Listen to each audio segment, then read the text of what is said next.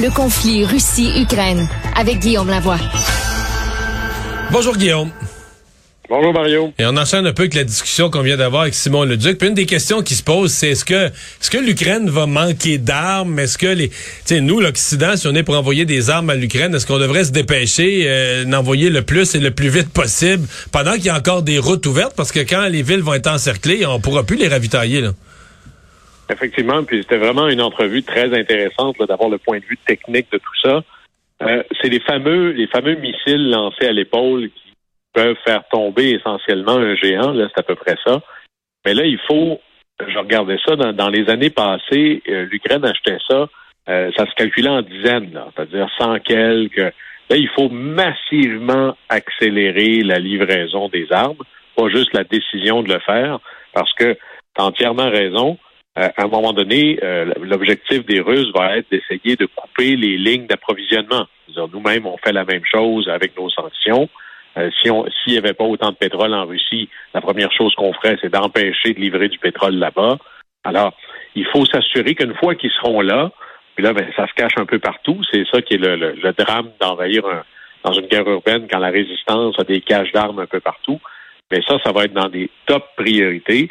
Et d'ailleurs, euh, euh, j'imagine que l'OTAN travaille à pied d'œuvre à ce plan-là. Et là, au moins, on ne l'annonce pas aux nouvelles, là, parce qu'il faudrait se rappeler que les Russes écoutent aussi la nouvelle. Alors, on ne leur dira pas, on en envoie tant aujourd'hui. On va leur laisser découvrir la surprise quand ils vont être dans leur char d'assaut puis dans leurs hélicoptères de combat. Mais ça va faire partie des grandes priorités. Et c'est là aussi qu'on voit que euh, la Russie euh, fait face, pas juste à l'Ukraine, mais avec la, toute la coalition qui est derrière, que ce soit l'OTAN, euh, l'Occident en général ou l'Union européenne, à un adversaire qui est beaucoup, beaucoup, d'abord pas juste plus nombreux, mais beaucoup plus riches. Hein, lorsque, c'est comme à la Deuxième Guerre mondiale, lorsque les États-Unis sont entrés en guerre, euh, prenons les chars d'assaut. Les chars d'assaut allemands, c'était l'équivalent d'une montre suisse. Ils étaient exceptionnels. Ils étaient beaucoup plus efficaces. Les États-Unis faisaient un char d'assaut assez ordinaire, mais ils étaient capables d'en produire à la tonne. Alors là, euh, l'Union européenne vient d'annoncer 500 millions d'euros de plus alors, pour amener leur contribution à un milliard de dollars euh, pour le conflit euh, ukrainien, ça commence à ressembler presque à long terme au programme Star Wars de Reagan. C'est-à-dire, vous les Russes, si vous voulez me suivre missile pour missile, ça va tellement vous coûter cher et comme votre économie est infiniment plus pauvre, qu'à un moment donné, vous serez plus capable de vous nourrir. Alors là-dessus, sur le long terme, au niveau financier, économique, la Russie, on voit mal comment elle pourrait tenir. Et aussi, euh, Guillaume, reste que pour le temps, euh, on se retrouve à, oui, ça, coûte cher de l'armement, mais les Ukrainiens, ils, se battent pour nous autres. Si jamais on se retrouve dans un conflit agrandi, ben, c'est ce qu'ils abattent aujourd'hui en chars d'assaut, en soldats russes, c'est c'est avantageux pour le temps quasiment de donner ça dans les mains des Ukrainiens qui, qui se battent pour le pour le reste de l'Occident. Ah, là-dessus, les Ukrainiens sont véritablement en première ligne d'une guerre presque pas dire civilisationnel, mais c'est à peu près ça, là. C'est le modèle démocratie libérale contre le modèle totalitaire. Et si la bataille, comme dans le fond, on n'a pas fait la bataille en Géorgie, elle est revenue plus tard, on n'a pas fait la bataille euh, lorsque c'était la Tchétchénie. Alors, on, a laissé aller. À un moment donné, il va falloir dire, c'est ici que ça arrête. Et là, le, monde semble avoir compris que la ligne dans le sable, c'est l'Ukraine. Et si on ne fait pas la bataille là, on va la faire ailleurs pourrait parier que ça va être en Estonie hmm. bientôt.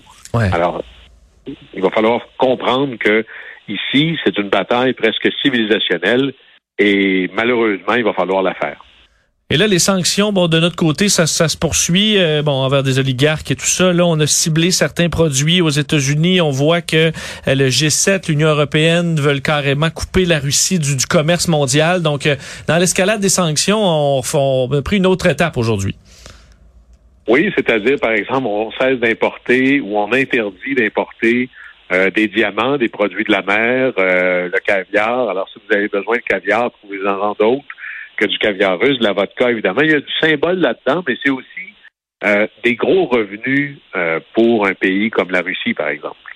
surtout quand on pense aux diamants ou autre chose. Et là, les États-Unis décident, nous, on cesse d'importer ça. Là, on peut imaginer que le G7 va suivre. Mais là, il reste j'allais dire l'option nucléaire, mais c'est peut-être un peu imprudent d'utiliser un, une image comme ça maintenant, c'est ce que j'appelle les sanctions par les tiers. Et je vais vous donner l'exemple. Les Américains, euh, surtout le Parti républicain, récemment, sous la présidence de Bill Clinton, voulait véritablement étrangler Cuba. Alors, il disait, il y a un embargo aux États-Unis sur tout ce qui vient de Cuba. Mais il y a d'autres, le reste du monde continue à faire commerce avec Cuba, notamment les Canadiens qui, sont, qui vont là en vacances, qui achètent des cigares, qui achètent de l'alcool. Alors, ce qu'on va faire, c'est, et, ça n'a jamais été signé jusqu'à maintenant, là, on va projeter la souveraineté des États-Unis sur d'autres pays. Par exemple, on interdit aux compagnies américaines de faire affaire à Cuba, OK, mais on va interdire à toute compagnie étrangère qui fait affaire avec Cuba de aussi faire affaire avec les États-Unis. Alors, vous voyez comment, un, il y a un enjeu de projection de la souveraineté, mais imaginez si les pays du G7, le Canada, disaient il est interdit de faire affaire avec le Canada ou les États-Unis ou la Grande-Bretagne si vous ou un de vos subsidiaires fait affaire avec la Russie. Alors ça, c'est un enjeu qui ce serait extrême, mais c'est ça qui fait hésiter la Chine à être totalement engagée avec la Russie, parce que si jamais ça arrivait, on dit OK, euh, on comprend la Chine que toi tu fais affaire avec la Russie, mais si tu fais affaire avec la Russie, tu peux plus faire affaire avec nous. Et là, mais vous comprenez que l'impact de ces sanctions-là sur la Russie, mais aussi sur nous, sont pas du tout les mêmes. Là. Alors ça, ça reste dans la poche d'en arrière. C'est très, très, très dur. C'est très complexe, mais ce serait vraiment un niveau de projection de la souveraineté et des sanctions où c'est pas certain si les, pays euh, comme la Chine, l'Inde, le Pakistan et les autres diraient OK, j'ai compris, ou c'est pas vrai que je vais accepter que le monde de l'Occident m'impose sa vision jusqu'à ce niveau-là. Mais ça, ça reste comme l'ultime sanction. Là. là, la réplique des Russes, euh, la Russie est frappée par des sanctions. La réplique des Russes, il faut eux qui prennent des mesures économiques, ni plus ni moins de, de guerre pour sauver leur économie dans les circonstances. Oui, et il y a deux manières. D'abord, évidemment qu'il va y avoir des contre-sanctions. C'est pas un sens unique, cette affaire-là. Alors, la première chose, c'est, puisque les compagnies occidentales retirent leur argent, retirent leurs opérations, ben là, ils disent un instant, un peu comme quand on voit, euh, des fois, on voit ça en France, là, euh, lorsqu'une entreprise ferme, la première chose que les travailleurs font, c'est empêcher de sortir le matériel de l'usine. Parce qu'une fois que le matériel est sorti de l'usine, tu sais que c'est vraiment fini, là. Alors là, en Russie, ils viennent d'interdire d'exporter ou de sortir du pays la machinerie, tout ce qui est du télécom, l'équipement médical, la machinerie agricole, euh, les wagons, les locomotives, bref, on va peut-être avoir besoin de ça parce que ça se peut qu'ils ne rentrent pas beaucoup de pièces de rechange pendant longtemps. Alors, c'est déjà un indice qu'ils ont compris qu'ils sont là-dedans pour un bon bout de temps. Et là, ils ont menacé de faire des contre-sanctions. Bon, ils ont peut-être entendu François Legault qui dit on, la SAQ n'achètera plus de vodka russe. Mais attendez-vous pas à ce que M. Poutine dise correct, moi j'achèterai plus de sirop d'érable. Ça va être un peu plus que ça. Et entre autres, il vient de laisser passer la rumeur que, ben, vous savez, tout ce que les compagnies étrangères occidentales avaient en Russie, ben, on va le nationaliser. Traduction, on va les saisir sans compensation. Donc un McDo, mettons un McDo, le restaurant, ses équipements, le gouvernement russe saisirait ça. Donc McDonald's perdrait la propriété de, de ses équipements, de ses fours, etc., etc. Exactement. Puis là, ils vont donner ça à une compagnie proche du Kremlin. Là. De nouveaux euh, oligarques. Exactement. C'est à peu près ça qu'on pourrait s'attendre, mais c'est pas juste des restaurants puis des petits fours pour faire des, des Big Macs. Ça peut être, par exemple, des usines. Non, oui, euh, je comprends. lourd. Alors ça, ça veut dire qu'il y a des compagnies. Il y a, dans les guerres, il y a toujours une perte. Et, le, problème, c'est la naïveté de penser qu'on peut être dans ce jeu-là avec la Russie, puis que nous, ça nous coûtera rien. Ou que les grandes entreprises qui disent OK, on sort, ben ça a des conséquences. Ça veut pas dire qu'il faut pas le faire, ça veut dire qu'il faut en être conscient là tu as investi dans un pays qui est un régime autoritaire, essentiellement dirigé selon le bon vouloir de quelqu'un, ben, tu peux pas te reposer sur la règle de droit pour te faire compenser par l'État.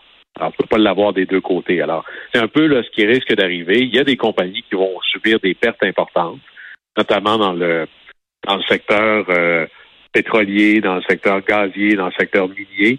Imaginez combien, par exemple, une compagnie comme Shell ou BP ou autre doit investir pour mettre en place, je sais pas, une raffinerie ou un port méthanier ou ce genre d'équipement-là, ben, whoop, ça a été saisi par la Russie. La bonne nouvelle là-dedans, c'est que c'est pas sûr que la Russie, privée de toute capacité. Il n'y a plus de cerveau de l'Occident qui va aller là. Il n'y a pas de, il n'y a pas de, de, capital qui va entrer. Il n'y a pas de pièces de rechange. Il n'y a pas de semi-conducteurs. C'est pas certain qu'ils vont pouvoir faire opérer ça au maximum de leurs possibilités. Là. Alors, à la fin, tout le monde perd. Quand il y a une guerre, tout le monde s'appauvrit quelque part. Mais ça veut dire que c'est vraiment dans tous les aspects de ce conflit-là, il va y avoir des tentatives de nuire à l'autre. Guillaume Lavoie, merci. Bonne fin de semaine. Au plaisir.